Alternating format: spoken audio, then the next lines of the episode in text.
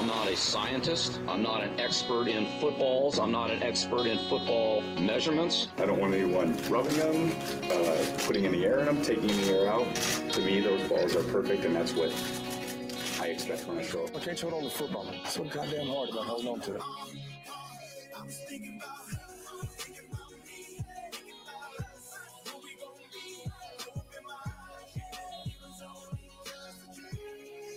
Introducing Mike Cash Collins and Scott Stagg Simpson as the Fantasy Millionaires. T-minus 13 days until the actual NFL season kicks off. Draft season is no longer underway. It is in full bloom. Chances are you're either drafting in your home league either this weekend or next. So tonight, the Fantasy Millionaires are examining the pivotal rounds of 4 through 6. I'm Mike Cash Collins, joined by my co-host and co-creator of the Fantasy Millionaires, Scott Stagg Simpson. Scott, warm it up, brother. I got to tell you, man, I'm really excited. I'm catching my second wind because this week was back to school for me. No kids yet, but prepping, getting everything ready, and it just drains the hell out of you. You come home every single day, and I just fall asleep. I just crash, whatever it is. Today, I bounced back. Today, I didn't crash. I came down. I lulled. And then the fervor built, the excitement built, the tweets started getting put on the replay machine. It all started coming together for the Fantasy Millionaires show. And dude, it is now transitioned. I'm done school for the week. It doesn't matter. Everything is behind me. And we've got 2 days of fantasy football, glutton, drafting, all kinds of stuff. We're drafting for the Crab Cakes here, local league with Denny Carter, Joe Bond, Money Metal Cakes from the Junkies, Herms, a bunch of people on Sunday. So no, we're in the midst. It is full. It's fantasy football season, as the kids are saying. And I am jacked up on Mountain Dew for this show. So, yeah, I mean, you caught me at a good time. Not going to lie. Yeah, it's time. It's time to get real, man. I'm so glad I'm finishing up having COVID so I can go be in home drafts and not have to worry about that. I think I got COVID for the third time. I only tested positive this first time. I tested positive just this. I got after the Fantasy Expo was such a blast. So much fun. I caught COVID from the jam. And give me some COVID off that bitch. Yeah. I mean, you know, I was thinking about it while we were there too. Like, I don't think I would have had that much fun last year just with how nicked out everybody was with COVID, you know, and this year, you know, nobody was nicked out and, oh, I got COVID. Nothing really matters. And you got COVID. And I mean, the truth be told, we shared a room with 2 other guys and 2 of those guys got COVID. You and one of the other guys, and Bo and myself did not. Jorge did. I'm so sorry to Jorge. Oh, there's one of the guys who did not get COVID. My guy, Bo McBrayer. We slept apparently facing each other, not facing you. I don't know the magic works where, you know, I didn't get it. We shared a car. We shared a bed. Maybe I had it too. I don't know. I've just been kissing everybody, licking door handles. So good luck. Big Bo did get some weird pink eye though. Oh yeah. Yeah. You know what? My daughter got some weird pink eye too. Yeah, man. I'm not even gonna lie. That was some weird stuff, you know? Yeah. Who knows? Could be COVID. Could be. It could be COVID. It basically caught like any symptom is COVID. Yeah. I mean, it's all COVID. I mean, you have COVID. I have COVID. We're here to talk about COVID. No, actually, we're not here to talk about COVID. We're here to talk about, like I said, rounds 4 through 6. But before we do, I want to, the rock immune system. You do have it over there, Bo. I want to talk about the NFL training camp and something that, you know, we've talked about here on this show before. It's a running theme, right? And we like to bring it up. And that is training camp fights, right? I don't know if you've been watching training camp, but there's been a few fights like there normally is in training camp. But the thing that's interesting about it is that there seems to be some repetitiveness in. I'm not a scientist. Sorry, I pushed the wrong button there. That's not good. There's some repetitiveness in who is doing the fighting. And so have you seen our boy Aaron Donald, that he's back at it again? I wasn't sure if you're aware of Aaron Donald's kind of history of fighting, but I'm going to let us know about it. Did you see what he did over the last couple of days? I saw him swinging helmets. Yeah. Dude is swinging, straight up swinging helmets, like you said. Wild stuff here. If you watch the replay. He also gets thrown to the ground. He does. Well, that's another theme here. What? Swinging the helmet, picked up, and thrown on the ground. Right. Well, that's not the only time that's happened. If you know your history here, this was just last year. Yeah, we showed this on the show. We showed this last year. This is the same thing. Not the helmet swing, but in training camp with I think Williams from the Cowboys, and then he grabs him. And then a fracas, and look at that, he flips him again. So this is the second training camp in a row that Aaron Donald is out there being a menace to society. No offense, great movie. But for him, he's got a little man complex. He's got a little angry. He did this in the Super Bowl. He's over on the sidelines trying to start shit. This is happening again and again and again. Didn't he punch somebody in a club too? Didn't that happen? Yeah, that happened last offseason. Like, he is one of the best players ever. And if he ever hears this, he might come kick my ass. I don't care. I'm the same height as him, right? So that's fine. It's wild that he is the one who's at the center of all of these, because you would think he is the best of the best. I would be letting the Young Bucks fight it out. Nope. Grabbing helmets, swinging for the fences. So Aaron Donald's season is back again. What do you think of all this? I think it's cool. I like Aaron Donald. I think he, I don't understand why he doesn't get any in trouble. And that's part of why I think it's cool. I mean, he kind of gets carte blanche to swing helmets. Yeah. To do like, people just kind of have a stance that it's your bad if you get in a fight with Aaron Donald. Like, right, but here, look, watch. Wham. Right. Wham. Two. Yeah, there's a couple more whams. Three. He gets three or four good whams in there.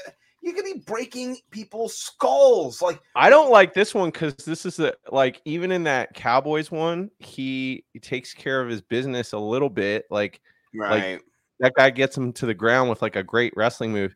Kind of looks like a little punk, little bitch here. It kind of looks like the mob. The mob's got him, and his own teammates wrapped up around him, kind of help him push along the mob. But just down. But I think he gets his foot stepped on, like right here. It looks like if they could zoom in on the Fox tracks, I think he's got his foot stepped on because his leg is. I'm just saying it doesn't look cool. No.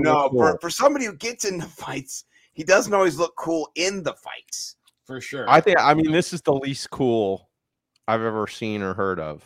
Yeah. He usually, even that Cowboys one, they do. I would say that guy sort of won, but like he gets up so fast, and it's like, oh, you better get him back down again, right? They need to put that Aaron Donald fall down onto like the Pete Overzet. Dun, dun, dun, dun, dun, dun, dun, dun. Just have him like fall through space and time again and again. That would be funny. I just feel like he is like a relic of a bygone era where, football players, they all used to do these sort of things and act this sort of way, Right. And like now he's the only one. For whatever reason, that gets to just like, Myles Garrett got in big trouble for swinging helmets, but it's swing up 6-game suspension. Myles Garrett, right? What was that 3-4 game reduced after? Come on, you can't swing a helmet, bro. Come on. Yeah, I bet you, if Aaron Donald did that on television, I'm sure he'd suffer the same consequences. I don't think has carte blanche, but yeah, I just don't get it. I really don't get it. Yeah, I just, it doesn't make sense. But yeah. It shows you the culture. Like Myles Garrett, like he just zapped out on television. Like, right? This is what happens. People get wild, dude. it was not a mob. You saw in there that the camera angle showed probably 40 people in there. This was like 6 guys or 4 guys in a little confined area, and one of them swinging a helmet. It's a little bit different of when the helmet gets brandished. So, no, it is interesting. So, all right. Well, anything else you want to chop up training camp wise? Anything that stood out to you? That to me, Aaron Donald, just a wild man starting fights. You know, it's a good. I wish I'd sent you the fight. I didn't know we were going to do fights. I wish I'd sent you the fight of the Jaguars Steelers fans getting into it. Did you see that one? No, I can look it up real quick. They'll Jamie it real quick. Yeah, see Jags, if you can look Steelers it up. Fight, huh? Yeah, Jags fans, Steelers fans fight. It's yeah. See if you can pull it up because it's kind of long, and as far as fan fights go, it's a good one because there's many different players, but there's definitely one guy who everybody's drunk. You know, it's obvious. Mm-hmm. People fight so bad when they're drunk too. Like it's all just slow haymakers, and everybody falls over bleacher seats. So there's a ton of that. I think I found it. Okay. Awesome. Okay. This is a good. Since we're doing fights, this is definitely. I mean, you got to see it. So yeah, no, you do need to. I found it, and the power of the internet. You know, it's the internet's undefeated. So here it is. Let's go back a little bit. Oh, go! Headshot! That woman's like, "Oh no, Daryl!" Big Keith comes in. See that guy? See that guy who's bending him over? Yeah, like he's on top of that. That guy's the alpha. The guy, the black shorts. The guy, he's giving somebody the business down below. Yeah, he gets back up. There he is. And now watch, this dude's kind of somebody else like steals. Oh, he gets punched in the face. Now he's going after that. No, dude. You don't do that to Big Jake, bro. Yeah, Big Halls. But the best part is, I don't know if this video is going to cut off. The cops come and he starts acting like a choir boy real quick. Watch. He's just like, oh, now he dips into the crowd a little bit. See, yeah, that's wild. That's the abridged version. The unabridged version's even funnier because once he sees the cops, he totally, kind of just acts like he was walking to go get a drink, and then another person steals him in front of the cop. So. It was a good one. Oh, dude, that's a good way to get into what we're going to talk about today. And so, speaking of fighting it out, right, in your drafts, either tomorrow, the next day, for the rest, until we get to the season starting, there'll be a lot of fights for players in drafts. And what we want to help you do now is to transition into the meat of the show. Is we want to kind of break down some key players in rounds 4 through 6 that we have identified as either being values that we want to talk about, or maybe players you want to avoid. It's gonna be a little bit of this and that. Yeah, some landmines as well. So, I'm gonna see how well I can man the replay machine here. I call that the screen share machine. But here we go. Boom. All right, we're gonna start off with your guy Terry McLaurin. You did not. I did not follow the brief last week. You wanted him on rounds 2 and 3, and I left him off. Please forgive me. Adjust the ranks. Talk about what you see in Scary Terry and why you're gonna be reaching a little bit higher for him than maybe I would. Yeah. So he's going right around mid 4th round. I think the value is so strong there that depending on what your build is, if you're at the turn, I might reach for him at 311 to 4.2. I think that everything is set up for Scary Terry to have his best year ever as a Washington Commander now. Commanders, mount up. Okay, so let's run through some Scary Terry stuff. Okay, year one, has over 900 yards. Case Keenum and Dwayne Haskins are his primary QBs. Okay. has 1,100 yards with Alex Smith and Dwayne Haskins. And I mean, what do you think? Carson Wentz, Alex Smith. I mean, maybe Alex Smith is more of a champion in terms of quarterback skills. I think they're pretty comparable. I think Carson Wentz. Here's my theory on Carson Wentz too. I'm not here to plug him, but I am here to say that I think his entire career, like the vibe on him, is because he came out of Philly. I mean, you if you aren't Tom Brady, even Tom Brady would get booed in Philly. Like they unless you're just basically perfect or just have so much heart, somebody like Allen Iverson. That's the whole vibe of that city is to fuck just, you. Yeah, it's to attack. It's to attack and complain. You know, and you heard of Philly calling you out right now. You bunch of whiners. Well, I mean, Carson Wentz. I mean, he really has. You know, he's 2019 had 4,000 yards and 27 touchdowns. You know, that's had 20 to a good quarterback. He had 27 touchdowns and 7 interceptions last year. I mean, to me, he Scary Terry is putting himself in a position right now to, have. He no longer has Taylor Heinicke throwing him the ball, and as a Commanders barely fan, I loved Taylor Heinicke. I thought he had so much heart, didn't have arm strength. Okay. Now you have Scary Terry, running the number 2 deep routes in the league and good doesn't like that. Doesn't have the QB to be able to deliver him the football. Okay. Now he does. He number 3 in unrealized air yards last year. Oh. So you're giving him a quarterback with,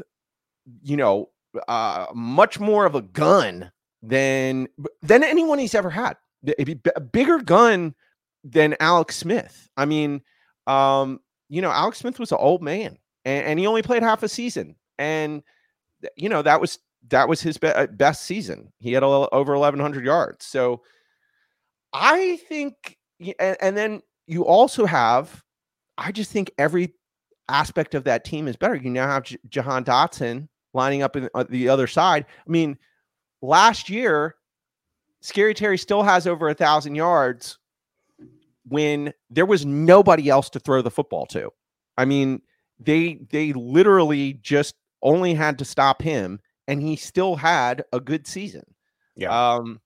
So I think Scary Terry is set up here for a big jump. I think he's a value in the middle of the 4th round. I'm not against Scary Terry. I like your case that you're stating for him. It does, it plucks the heartstrings a bit. I'm not going to lie. It gets me thinking. But around that same area, would you rather have Mike Williams or Terry McLaurin? If you had to choose right now, who's your guy? Because that, to me, that's what it comes down to. That's the play. That's the choice. And I'm going to choose Mike Williams, given the better quarterback and the upside, I think, that is there with Justin Herbert, because that's my guy. And I'm not Dobbins is in there too. Let's go back a little bit. Where is my guy? He's over here. There he is. Yeah, Mike Williams is my guy in that scenario, in that realm. I'm going to go him over Scary Terry. Are you telling me we're drafting each other? I want to know, are you going to go Scary Terry and leave me Mike Williams, or are you going to go back and get Mike Williams? Yeah, it's a tough call. If I, because of Justin Herbert, and we saw last year these moments where Mike Williams was just unconscionable. I mean, he was everything we were always kind of hoping for him to materialize to be. He's always had flashes, you know, big guy. It's a tough call. If I'm going to go on record, you know, I think it depends on your build. So, yeah. No, right, but if you're Scary Terry has a safer floor. Scary Terry has a safer floor. Exactly. If you went upside in maybe round 3 or you know, if you're coming back around round 4 for Scary Terry, then maybe you could go floor with Scary Terry as your wide receiver too. Either way, I like Mike Williams and Terry McLaurin as your wide receiver 2, who has wide receiver 1 upside week to week. It doesn't mean it's going to happen, but they both have it. And you're right about Carson Wentz. And Bo, back in the chat a couple minutes ago made a really good point. Best quarterback that McLaurin's ever had. And that is true. And what you're looking at here last year, too, he did digress a little bit. He did go down. His yards went down. His receptions went down. But his targets were pretty similar. It just was the quality of the target was not his quality.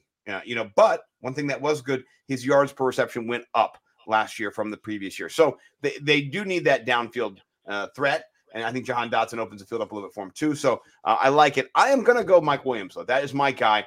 Last year, before he got hurt, he was a top, 8 wide receiver in the NFL. Week 5, he got hurt. From week number 6 to week 13, next 7 weeks, he had 42 targets to Keenan Allen's 71 targets. So that injury really hampered him, his production, the routes run, the amount of times he was targeted, the percentages. It just plummeted.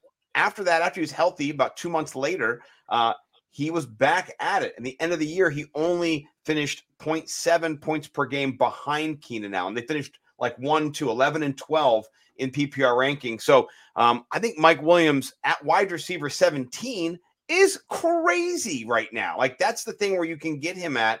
And wide receiver 12 is where he finished last year on his – I think that's his delt. What is that? What's that muscle over here? Is it trap? I don't even know. I'm not a muscle mathematician, but I'm a Mike Williams guy. I'm not sure where you feel about Mike Williams as much as I do, but you know, he's a wide receiver 2 poster boy for wide receiver 2 theory this year. He really does have upside.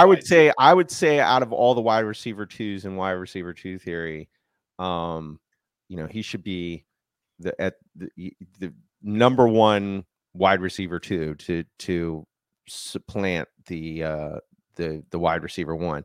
I mean, the thing about Keenan Allen is he's just so solid. I mean, I definitely am, you know, going to be drafting Keenan Allen. I mean, and that's the thing is that, you know, there's just certain players, you know, what you're getting, and Keenan Allen is just, you know, it's you can just plug in your points with that guy. So it's going to be, it's a hard wide receiver 1 to supplant. Scary Terry is the wide receiver 1. So again, I do think Mike Williams though has so much upside, you know, he could be that guy in this round. A little bit of an injury bugs with that guy though too, you know what I'm saying? So he gets it in. You know, he's a baller. I mean, he goes up and gets the ball. So he's a downfield on the edge. He's living out there in that Michael Gallup, Terry ACL world. You know what I mean? It's just it's a different world out there on the fringes, by the way. If you don't understand how the NFL's played, you get the middle of the field, you got the seam, tight ends live in there, slot receivers live in that little area, and then the edges are where the big boys, they get up for those balls on the sidelines. You got to get vert to get the ball. So they get hurt. They come down hard. So, but let's transition to guys who also get hurt. And last year, every single Ravens running back was hurt. They are featuring, you know, Devonta Freeman from the Atlanta Falcons 2016 team. So it was dire straits for them for sure. Now we've got J.K. Dobbins coming back. He's being drafted as the RB21. He had no season, so he has no stats from last year, hence kind of the naked surroundings here. I want to let you lead on Dobbins. You seem to be leaning towards him. Am I wrong, or are you pulling back? Oh, no, 100%. So we are now in – he is, according to Fantasy Pros, 49. So, you know, 5.01 in 12-man leagues. So you're now entering into the, you know, the RB dead zone, right? And that's exactly what it is. And I think this is, you know, maybe the pick of the fifth round here. There's somebody else that I like even more, but I am highly advocating that you draft J.K. Dobbins in 2022. How about the fact that Gus Edwards is on the PUP list? Yeah, he's not coming off the ball too.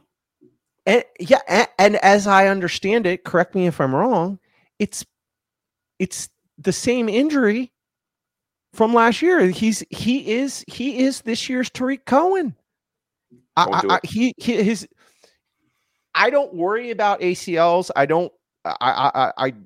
People are coming back now in 6 months. I mean, I don't worry about ACLs until there's something to worry about. Okay. Gus Edwards, not good. Okay. Not good.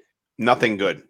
J.K. Dobbins is not. He is a 3-down bell cow back that you're getting in the fifth round in a team that loves to run the football. This is like a smash value. He double-digit touchdowns right here. You're looking at 11 touchdowns for him for sure. Easy. Yeah. I think the Ravens are going to take a step forward this year, and I think J.K. Dobbins is going to be a big reason why. Yeah, I like it. I'm not hesitant to draft him, but he's been expensive. He has been going off. People have not been worrying about him. That's what's so interesting is you have running backs or players who come back from injuries, and then there is baked-in worry factors that you have. Dobbins is one of those players. People are seeing what you're seeing, and he hasn't played yet. He's not on the PUP, but he is still recovering, and there is not apprehension, whereas maybe other players we've seen so far, there is some apprehension. So, I think that is attributable to what you said is that offense is going to hum this year. And they even hummed last year. I mean, Tyler Huntley, right? When he came in, he was like Mark Andrews was the tight end one last year in fantasy football. It wasn't even close. It was just a runaway like Kelsey the year before. So there is so much value in this offense with Lamar Jackson. And even if Lamar's hurt, there's still some value in that as well. So I like it. And we'll have to see who gets him in that little 5-6 range you and I find ourselves in the BFFs. I mean, honestly, round 5, if he's there coming back to me, it's going to be a problem for you. You know, I'm not going to. Right. You know, right. I just think for him to be in the fifth round. It's not good. I mean, where was he going last year? Third round, beginning of the third round, his injury is getting baked in. I mean, this is, it just screams value. I love it too. And if you're really worried about it, draft Tyler Batty or Mike Davis and put him on your IR for the first week if you care to do that kind of stuff. I would just draft somebody else from another offense, feature them for a week or two while he heals, then pop him in. I'm not going to try to chase the value there. But yeah. And Bo says, love the round and take a stud wide receiver. We'll get to those, Bo. We have a few of those on the docket today for sure. But that's the thing is, again, let me just say one more thing about that lovely round to take a stud wide receiver. It is not a bad round. There's a lot. There are stud wide receivers, but this is the kind of thing. Let's say you went 0 RB.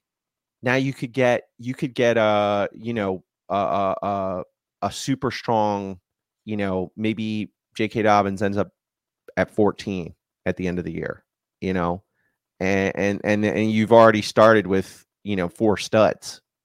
I mean, it just depends on your build, but if you're weak at RB, I would highly consider taking J.K. Dobbins. And there's another running back in this round that are in these rounds that I think also fits that mold, and I'm not as high on him as J.K. Dobbins, but I like that.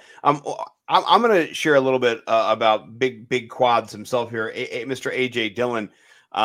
Last year, in limited work, when he was the featured back, he looked studly. He really did. He's not the pass catcher that Aaron Jones is. We know that.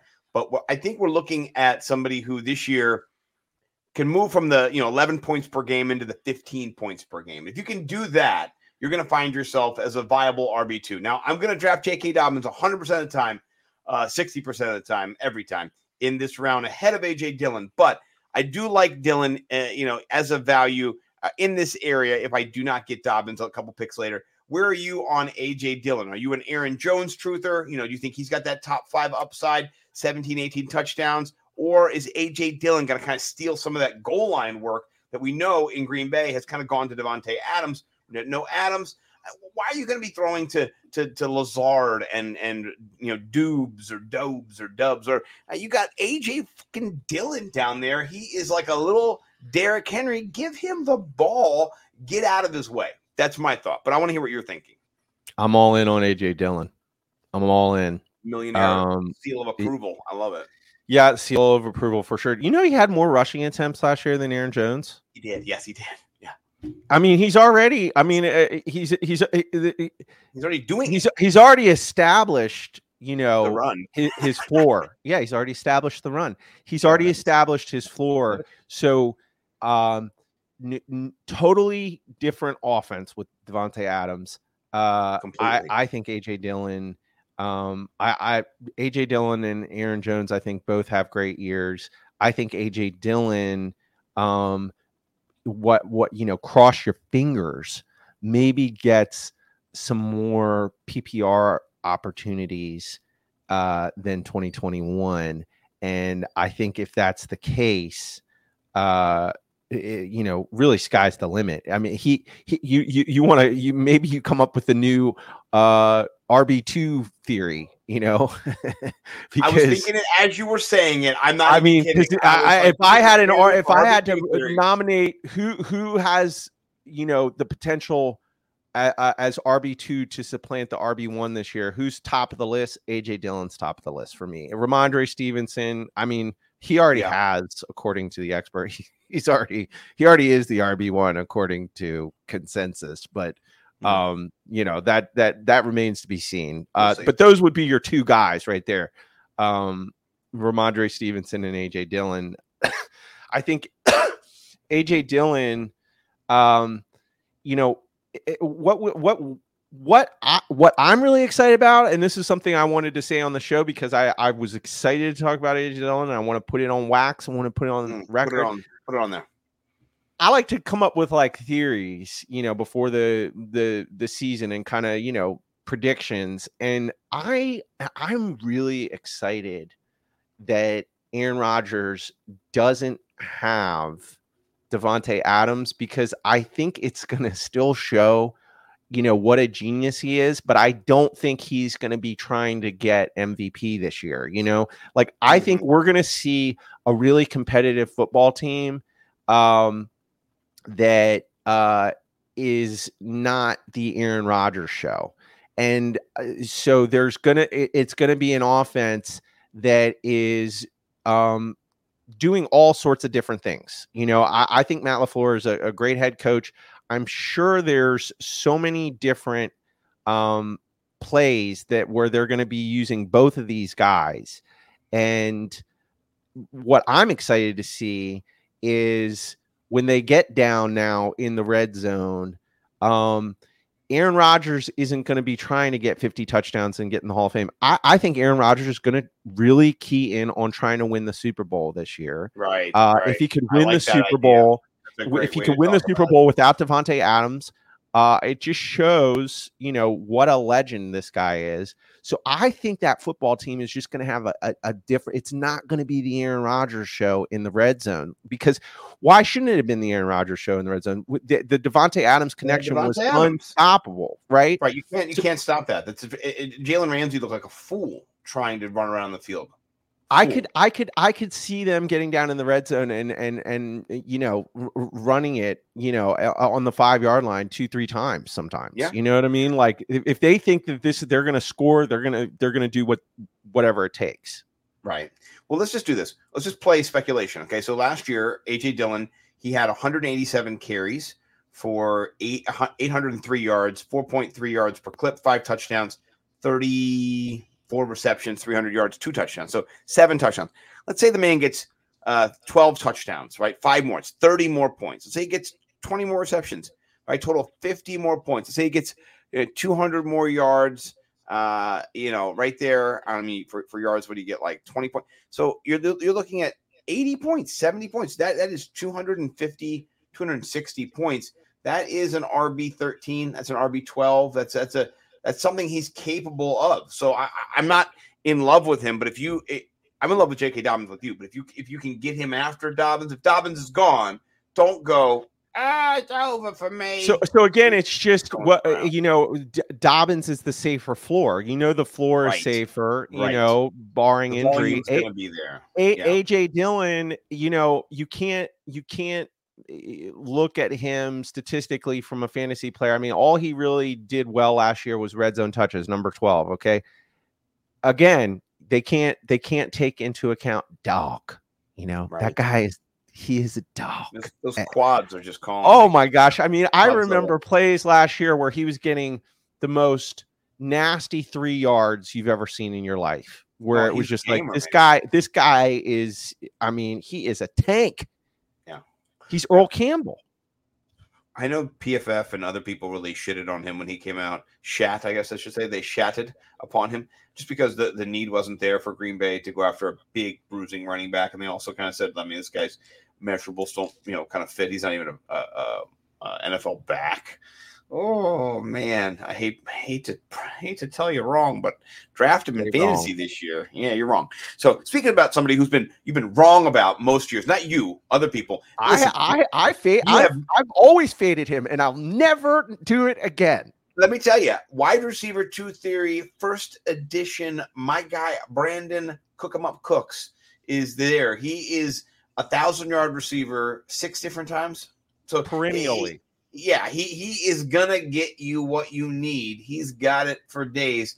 I love that last year he had like 50% of his team's targets. That was great. You know what I mean? Like, that's exactly what you want. Now, it'll be a little bit different this year. Nico Collins is going to be there, going to be a presence. But I do love him. Wide receiver 20 last year. He scored you 232 points, averaged about 15 a game. How are you on Cooks this year? You think Cooks – loses. We'll put that. My brain can't work right now. Loses some of those targets to Nico, or is he kind of still the number one gunner there? Number one gunner, bro. Number one gunner, dude. He only played 10 games his rookie year. Had 550 yards. Okay, he's a rookie. Whatever. 1,138. 1,173. 1,082. 1204. Then in 2019 on the Rams has 583. 2020 1150. Last year 1,037. Okay. Oh, in that was my 6 for you. In 2019, 583. He's on the same team as Robert Woods and Cooper Kupp, who both had 1,100 yards. Okay, it's not his fault. What's going on there? It's not his fault that he Bobby Tree's taking up the sauce. He was unfavored in that offense. Well, he had a concussion, I believe, as well. And as soon as he got concussed, and I think he hurt his leg as well. Yeah, you get dinged, man. You get dinged. This is the thing about real life, and you live in it every day. Once you start humming and getting something going with just you and a couple of guys, and somebody's not part of it for a couple of weeks or a couple of months because they're hurt. He's just not the same. Like, if you're playing ball with somebody every day and somebody's not there for a month, you're still with them. You're still your dog, but they're not your boy. They're not there every day. You don't have the rapport. It's just reality. It's who you know, who you trust, and who wouldn't trust Cooper Kupp. And, as Matthew Berry said, his little precious Cooper Kupp, So, I mean, for sure. Right. So, I mean, he's someone that – I have, kind of faded again and again throughout his career because I'll never fade him ever again. I mean, I just think he's, the stats are there. I mean, he's Mike Evans. He's 1,000-yard receiver every single year. Like extremely safe floor, and I'm I'm a little bit higher, I think, than most people are on Davis Mills. You know, I mean, yeah, you've been a Davis Mills guy from the jump. You see, the talent. You know, I just as soon as he came on the field, I just kind of liked what I saw from him. I don't know if I'm blinded by his neck. His neck says he should be on a football field. I mean, he's a football player. His neck says that Merton Hanks is his haberdasher. So, you know, I mean, Merton Hanks, who's that? Oh, okay. I'll give you Merton Hanks. You don't know your Merton Hanks? Oh, no, my gosh. I the name sounds slightly familiar. Oh, no, you're going to know Merton Hanks. Hold on. I'm going to bring him up real quick. And then, you know, through the powers of screen sharing, I'm going to stop the screen share, and then I'm going to screen share another one. Hold on. Let me say this about Davis Mills. You know, I mean, he played 11 games last year.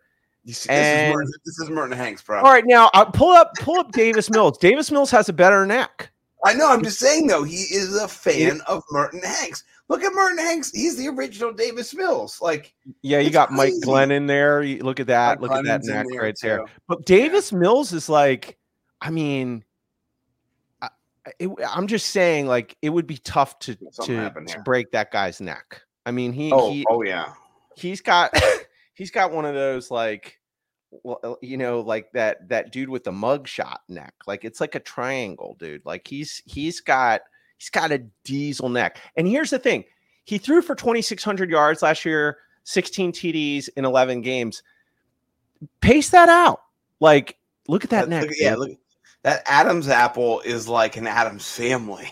But dude, this is the thing, man. When like this is how you know you belong on a football field. When your neck is wider than your head, yeah. You know, you're a football player. You get the Brock Lesnar going on. Yeah, you know. You're a football player. Like that guy's a football player. He belongs on the field. Francis Ngannou going on. 2,600 yards, 16 TDs, you know, like do the math. Do the math, you know, add 6 more games to that. That's be more nimble with numbers, bitches. You know, that's a good rookie year. So I mean, Brandon Cooks, I think, you know, stands to benefit from to be better. Yeah. Get it's his offense. Get your shares of Cooks, cooking it up. I like it. All right. We're not done. We did just, you know, jump away from, you know, that one screen share, but you know, we got more screen shares. All right, with Brandon Cooks around that same area is your boy though, Amon-Ra St. Brown. So if it comes down to a Cook Brown face off, I'm gonna lean Amon-Ra. I don't know. Here's the thing about Jared Goff, man. Right? So this goes back to the comp we just did with Jared Goff's better than you think. Terry McLaurin versus Mike Williams, Brandon Cooks versus Amon-Ra St. Brown. Okay. The floor is just so safe with Brandon Cooks, okay? True. Upside, though, if we're going upside, it's Amon. I mean, to me, he had a 75% or 76% catch rate as a rookie, bro. Like, the guy's hands are Velcro, you know? Like, Amon-Ra St. Brown is going at 60. Okay.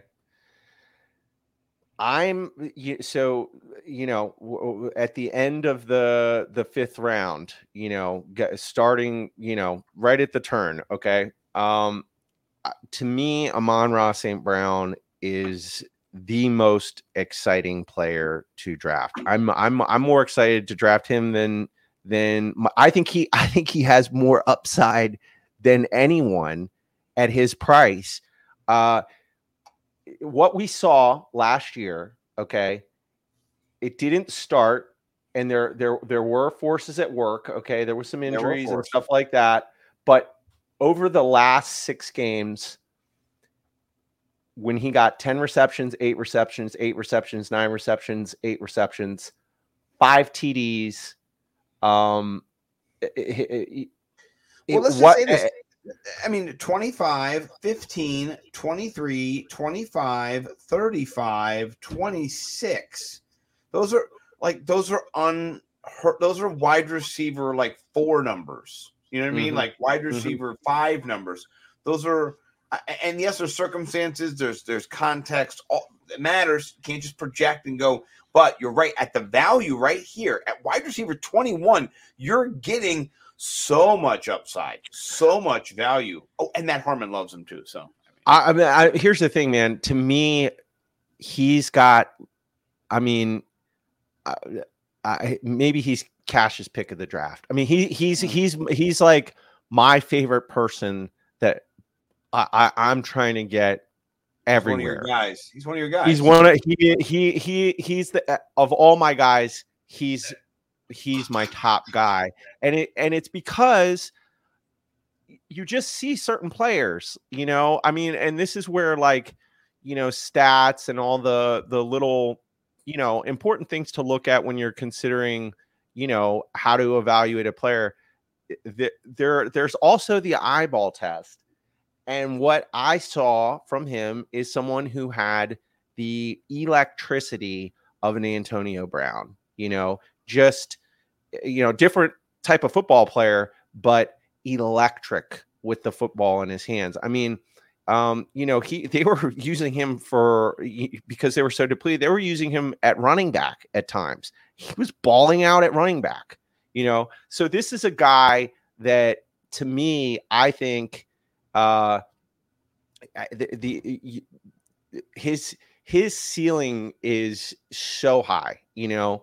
And if he doesn't have, you know, as big of a year as I think he's going to have, you know, I mean, I think he's still, you know, he's going to have a decent floor. You know, Jameson Williams is injured. And, you know, Detroit last year was, you know, horrible on paper, but they played teams tough. And he established himself as the alpha wide receiver at the end of that year. So nothing's going to change there. He's going to be the guy that they're going to be.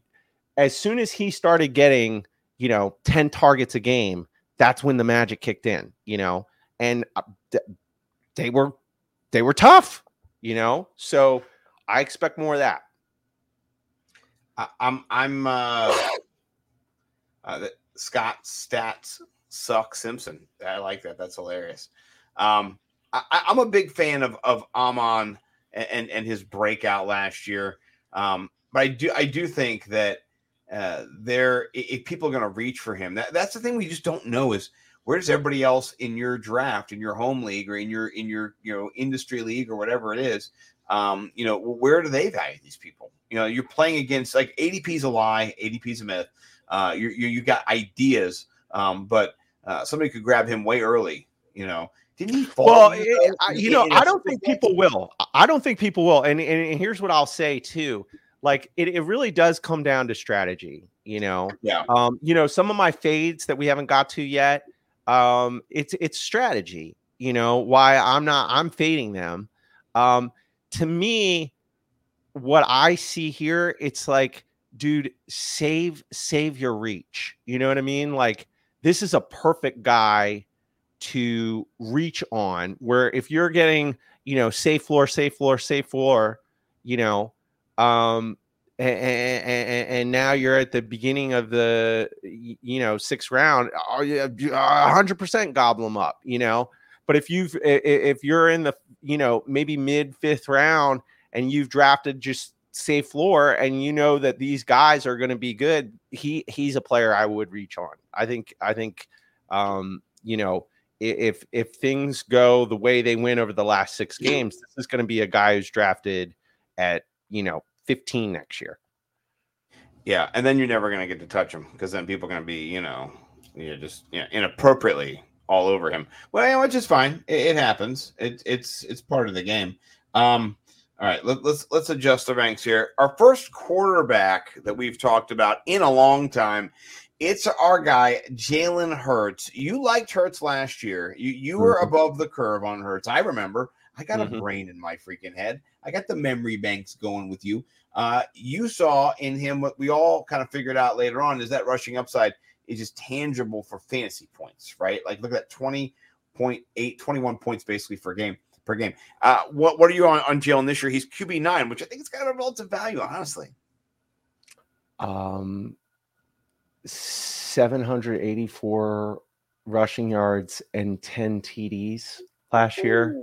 10 TDs led the league in rushing TDs. For QB, number one in carries, number two in red zone carries, number one in red zone carries per game, number one in rushing yard, number two in rushing yards per game, number one in rushing yard TDs. Me horny for Hurts, man. So print the T's. If you're listening to this show and you're ahead and you're paying attention, I don't believe in drafting quarterbacks, and most of the industry is. I mean, I've learned this from my peers and the people I look up to and respect. Love JJ. This is the first quarterback I'm going to consider drafting. To me, he is a value now. In this round, where is he going? Let me see here. Jalen Hurts, 67. Okay, he's QB 9, which is kind of wild. There's 9 other people that are.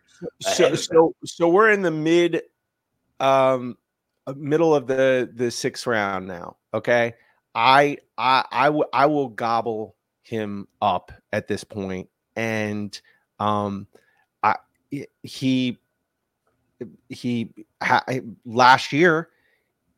He showed what he's capable of with his legs, and now you bring in A.J. Brown. I think he's going to finish as a top 3, top 4 for fantasy points QB. You know what? A.J. Brown is such a difference maker. I've drafted him on several teams. I drafted him last year. I drafted him the year before. And the year before, I talked up Calvin Ridley, something fierce, right? And then I went and drafted A.J. Brown because I love him so much.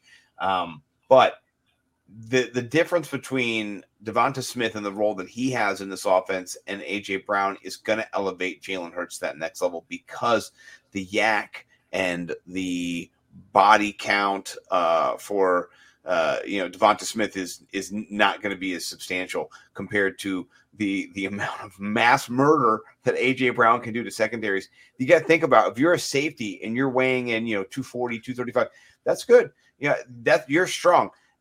A.J. Brown has got you. He's by 235. He's going to body you up. He doesn't care. He doesn't care. You're both going to get a piece of the ground when you go down. So it is a great person to have. Ask the Ravens defense how they like tackling that guy. So I'm all about Jalen Hurts this year. I think I might have him ranked as QB 6. I don't want to reveal the ranks right yet because we're not all the way done yet, but he is definitely up there for me. And if you look at a value, we're not getting them now, but Kenny Gainwell. I'm just going to say it here now before Bo can put it out there and pretend like he found Kenny Gainwell. Anyway, all right, let's get to your guy, my guy, but I'm going to be fading Kittle a little bit, so I'm not sure what you're doing here. I do love George, but in this new offense, I'm fading. What are you doing? Fade. You're fading too. Okay, good. So we don't pre-talk, by the way. This is the thing. My guy, Brian Drake, Dwayne McFarland, really great guys. They have the Fantasy Hustle. They don't give their takes to each other until they're live, right? And that's how I've grown up listening to those guys. Love those guys.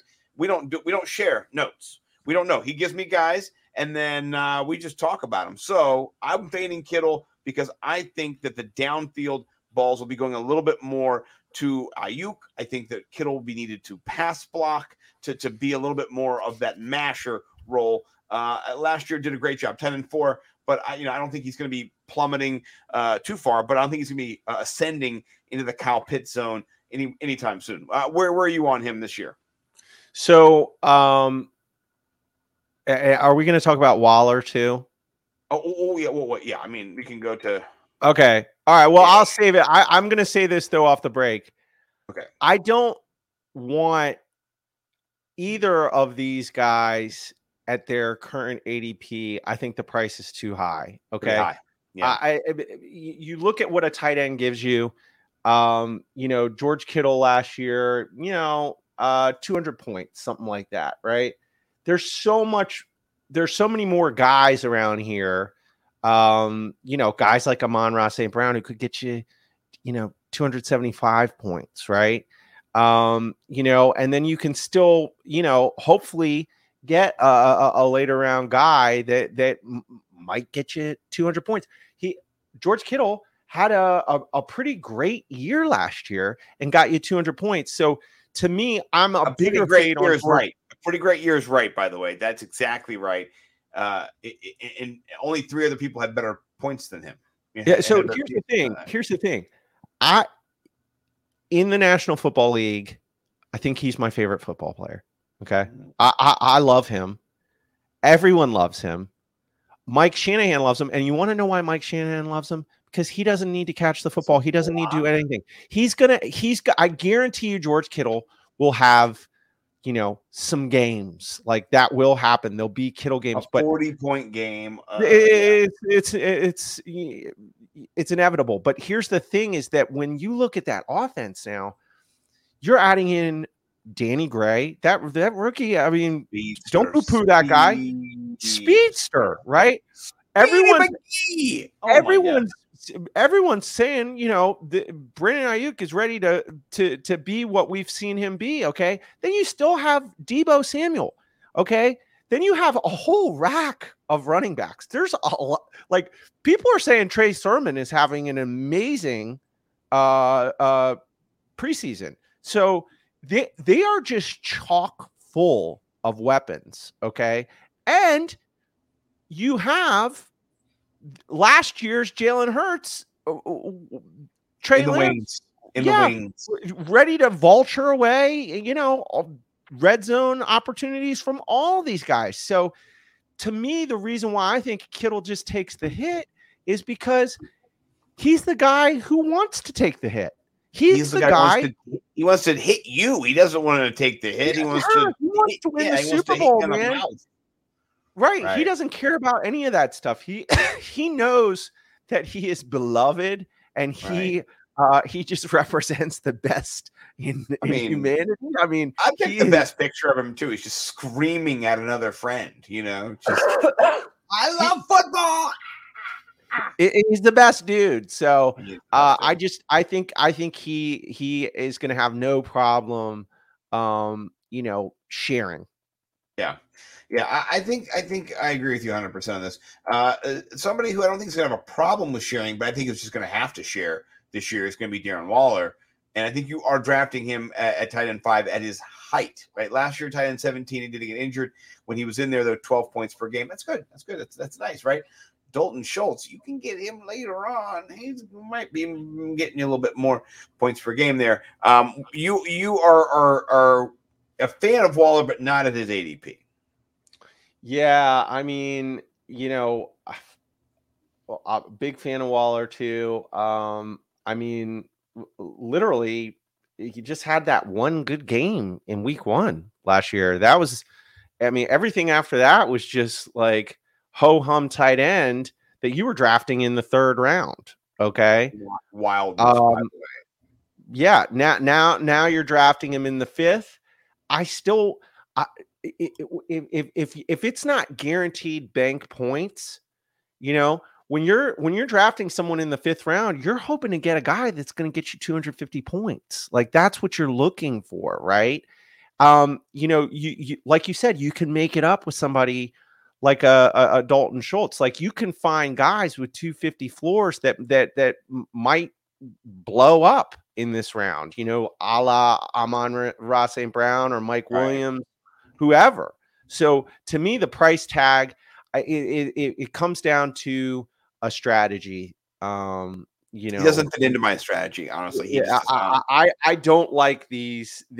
I like the first 3 tight ends off the board, Kels, Andrews, and Pitts. I'm all in on Pitts as well. After that, I'm waiting. Right, I'm with you. I'm waiting too, and. The problem I have here is if you're drafting Darren Waller, I don't think you have a strategy. Like I feel like the guy in your league who drafts Waller is like, well, I guess I got to get Waller here. I mean, I guarantee you the guy, if he's there in our draft next week, will say some bullshit like that. I got Darren Waller. I got to take him. You don't. So, yeah, I'm with you on you don't. Let's see if we can go back here. And okay, we got 2 running backs here we're going to talk about now. Clyde Edwards-Helaire, and then our guy Antonio Special Teams Gibson. So let's start with CEH. Last year, RB44, disappointed, injured. But when he was there, he averaged around 12 points per game. Where are you at on CEH? Everybody is kind of, you know, saying he could be something this year. Like they said the first year, and like they said the second year, and now it's the third year. All in on CEH at his ADP. It's a huge value, dude. A lot of value. Yeah. I think his ADP has slid so far, and it running back 26. That's just crazy. He is jumping out in these rounds, right? I mean, he is now a mid 6th round draft pick. Okay, that is the Pacheco. What's his name? Isaiah Pacheco. Yeah. And then Ronald Jones. Ronald Jones might not even make the team. This is his backfield. Okay. Yeah. Pacheco's going to be one of those Andy Reid gadget guys. He's going to be running the jet sweeps, doing all the fun stuff, right? This is a three down. This is why I like J.K. Dobbins. Okay, he's my number one. Okay, because of the offense and what they like to do with the football. This is my number two, because A.J. Dillon is, there's so much upside there with him. There's not as much upside with Clyde Edwards-Helaire. Okay, but true. But the floor for you are getting an RB1 in the middle of the 6th round. So you could have drafted,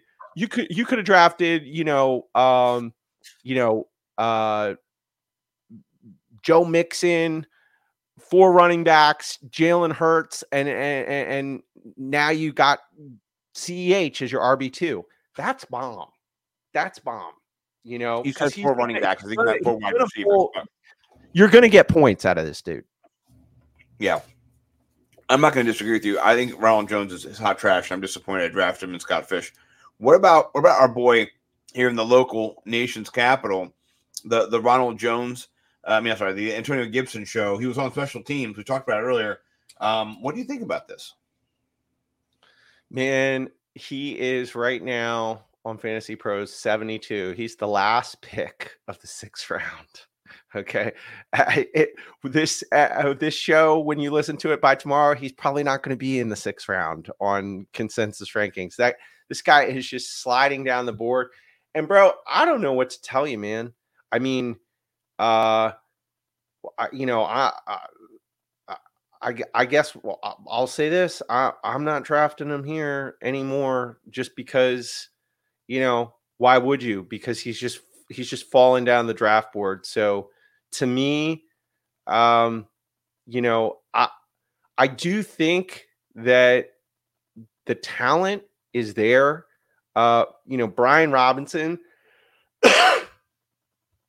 has looked good in the preseason, right? I mean, he does look like he is a big, powerful back, just like he was drafted to be. And, straight ahead, get you chunk yards. I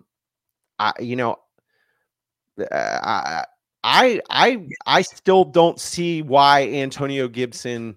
I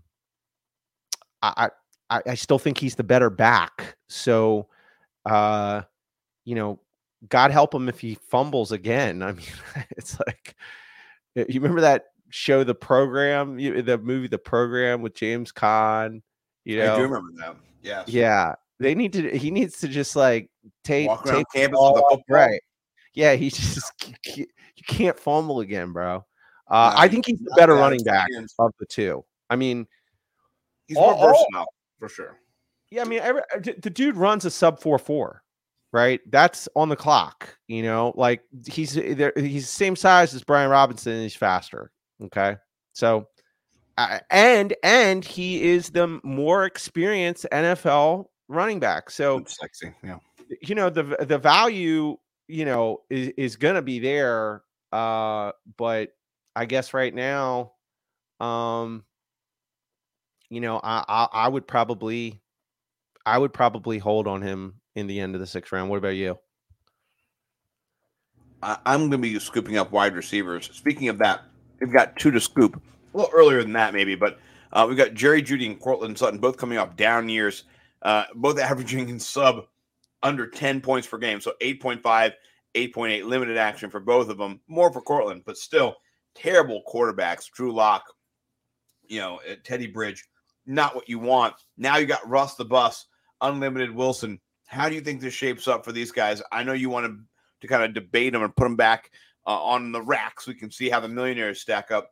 I've got my thoughts, but I want to hear yours. I'm just saying my guy's Courtland Sutton, but go ahead. So is my guy. Your guy too. Okay. Yep. My guy's Courtland Sutton. And really, like, I mean, that's the choice is Courtland Sutton at the beginning of the fourth round or Jerry Jeudy, you know, at the, you know, end of the fifth, beginning of the sixth. You know, they're not far apart in ADP and ECR consensus rankings. So, you know, it's a coin flip. Like, who are you going to pick? Here's why I'm going Sutton. You know, I'm listening to the beat reporters on this, and everyone is saying that Courtland Sutton and Russell Wilson are best friends. Like, yeah, like they're this year's Cooper Kupp, Matthew Stafford. I mean, they're getting to have a partner. You know, they're getting wings together. Like they're boys. You know, yeah. And you know Jerry Jeudy. He had a groin injury, I think it was, that set him back in OTAs and stuff like that, and he's just behind the eight ball. You know, I've always been a Courtland Sutton fan. You have. You've been a long time. Yeah, I mean, he fits everything I like in a wide receiver, man. I mean, you once likened him to Alshon Jeffrey, who then at one point was a very downfield, big-bodied threat who you like. And now he gets Russell Wilson. You know, Russell Wilson, he's kind of maybe the new DK Metcalf role. You know, I think big body downfield receiver who can do the 50-50 balls, and you know, you're alone by yourself on an island. Think about last year what Jamar Chase did to the Chiefs. They played the Chiefs twice. And you got no honey badger too. Maybe it's a good thing, but I don't know. Yeah. Now the problem I have with Jerry Jeudy, not just the injury, but what I've heard is that he cannot run all the routes. Now the routes he runs are really good, right? But he doesn't know the full playbook. He's not able to run out of different positions, where Courtland Sutton is just a little bit more in tune with the, you know, the offense, understands the role, and has a better package. I'll just say it, you know, it's just, it's a package issue. So, but that's, I'm glad with the millionaires. We're kind of on point with each other. We've got three more friends to go. We'll do this kind of quick. Travis Etienne, thumbs up, thumbs down. Are you in on Etienne or are you out? He's expensive. He's I'm trying to see where, he's expensive. I'm out. Yeah. If he slips to the fourth round, I'll grab him, but in the third, I'm not reaching for him at the end. Yeah, he's at the end of the third round. Exactly. I can't do it. Yeah, I'm not pulling the trigger. That still needs to show me something as an offense. They were inept in the red zone. They were inept as a team, and Trevor Lawrence's decision-making process was not good. Now you can blame it all on Urban Meyer. I think Trevor Lawrence will be better this year for sure, but I think that I think he's going to be way better, but it's not going to be the same. Yeah. Pardon me if I'm wrong, but am I the only one who's hearing that this is James Robinson's football team again? I've heard that. Shocking! James Robinson. I was not expecting. All of a sudden, like Achilles are like the new ACLs. Like these guys, you should just tear their Achilles. So you just pop them and lock them. You know? I don't know what's going on. I'm not up on the new surgeries, but. I thought Achilles were like, you're done. Your career's over, and you won't even like playing pickup basketball anymore. Now these guys are coming back in like 6 months. I don't get it. It's ridiculous. I'm out on Etienne and his price too. I have scooped some James Robinson, running back two theory. All right, let's jump to two quick. Gabe, the heartthrob Davis. I got this guy's my wide receiver 4 on a team. You guys shit all over me. I just saw him go. I did not. Beginning of the fifth round on a regular team, a regular draft. What do you think about Gabe Davis? You know, he's got a jump for sure. He's got a last year wide receiver 58. You know, which you know he didn't get that much. He wasn't featured. But if you're going to be in the Gabe Davis business, right now we're looking at Fantasy Pros. If you're going to be drafting Gabe Davis, you're paying a little bit of a penny for him. You know what I'm saying?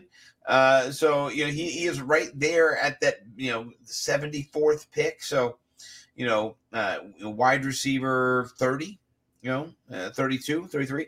So what do you think? I think he's undervalued for sure. Smash, King Gabe Davis all day long. I was not making fun of you. Yeah, right. Again, he's wide receiver 2 theory. For me, the most likely candidates are, people that are dealing with that wide receiver 1 that is getting older. So Keenan Allen, that's a good one. Mike Williams, Keenan Allen, Stephon Diggs. He's not going anywhere. So wide receiver 2 theory is that the wide receiver 2 actually is the wide receiver 1 by the end of the year.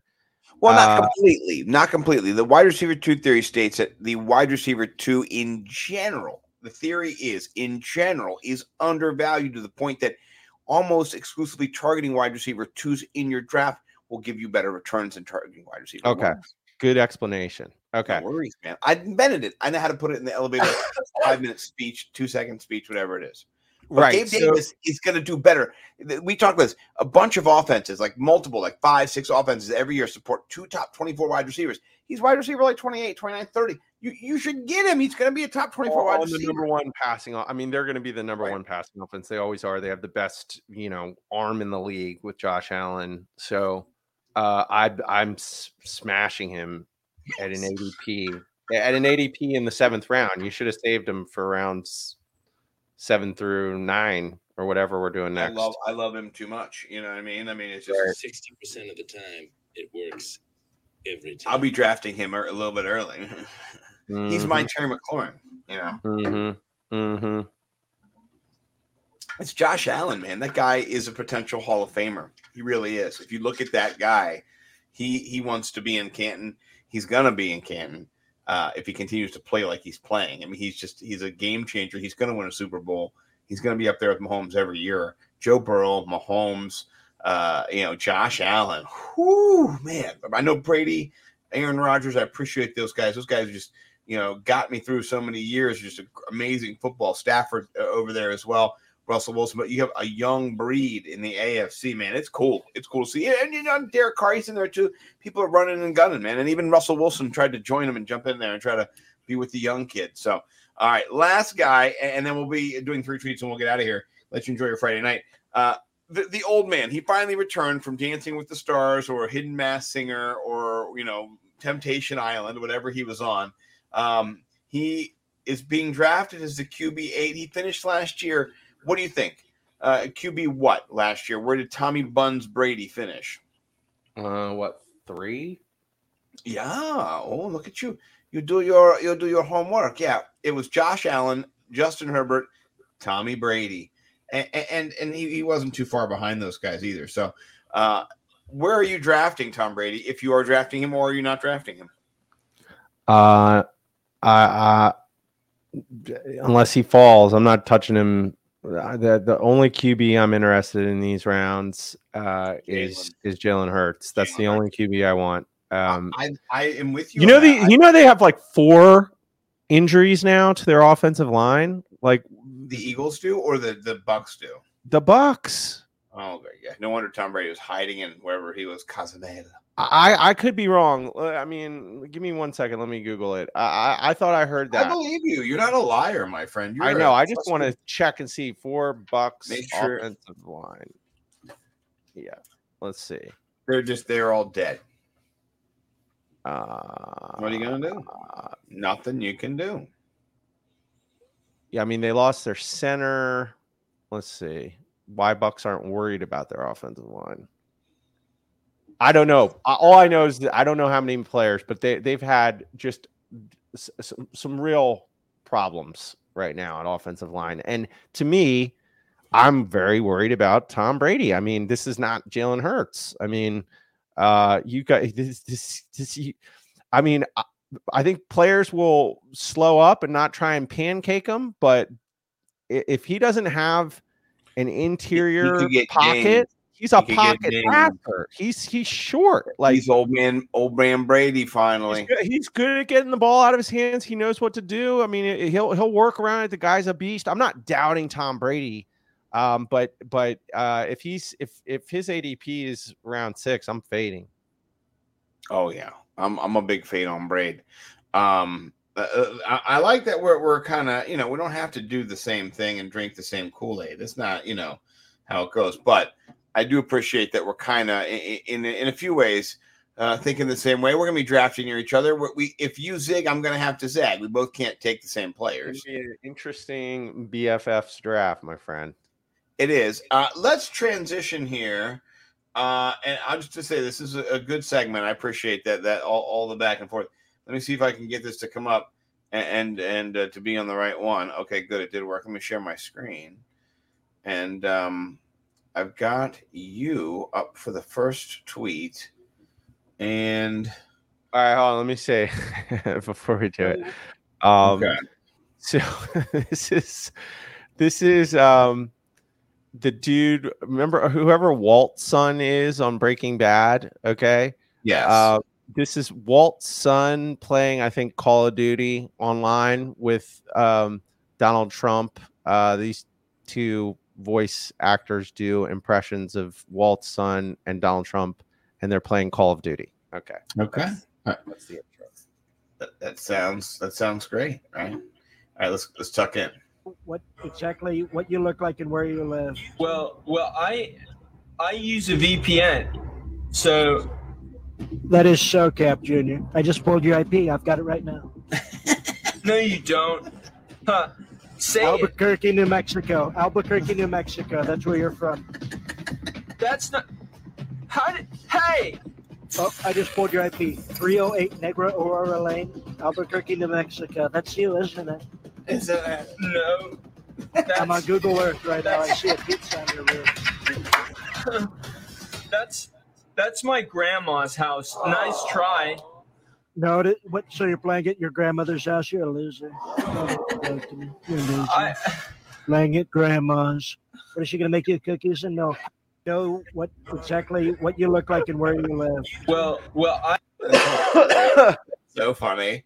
You know, I think it's even funnier because for me, man, like I didn't know you were going to do this. That's why I was kind of like, okay, what are you going to do? Mine is Trump related too. Jamie Foxx. It's Jamie Foxx. Yeah, yeah. I it's so good. It's everywhere, right? So it says Jamie Foxx. This is doing his Donald Trump impression. It's so good. It's the best I've like ever heard in my life. Like it's so good. I cannot believe I'm turning all the way. Yeah, it's all the way up.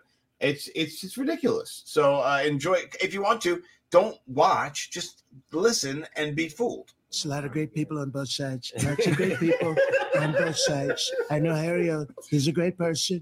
He couldn't vote for me at the time. Now he can vote for me once he gets out. I love Snoop Deal, Double G, great person. So do you love Death Row Records? My eyes are closed. I love Death. Excuse me. Fake news. I love Death Row. What's your favorite Death Row record, Mr. Trump? All of them.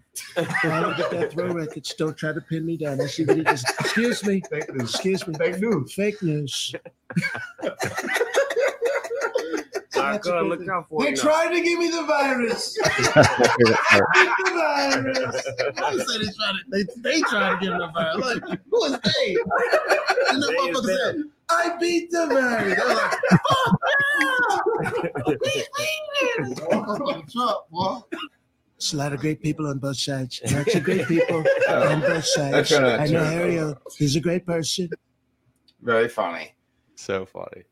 I think yours won, you know, because that was so funny with the Walt Jr. I love Walt Jr. I watched the Breaking Bad religiously, and that was like I've never heard a better Walt Jr. anywhere. Like that was just like. hey, what?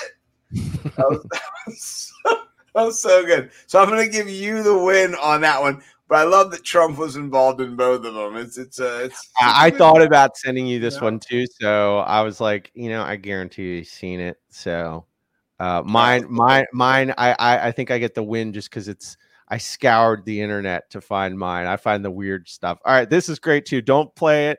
Keep it paused. Yeah. Okay. Okay. So the cat. Make sure you start at the beginning. This is so funny.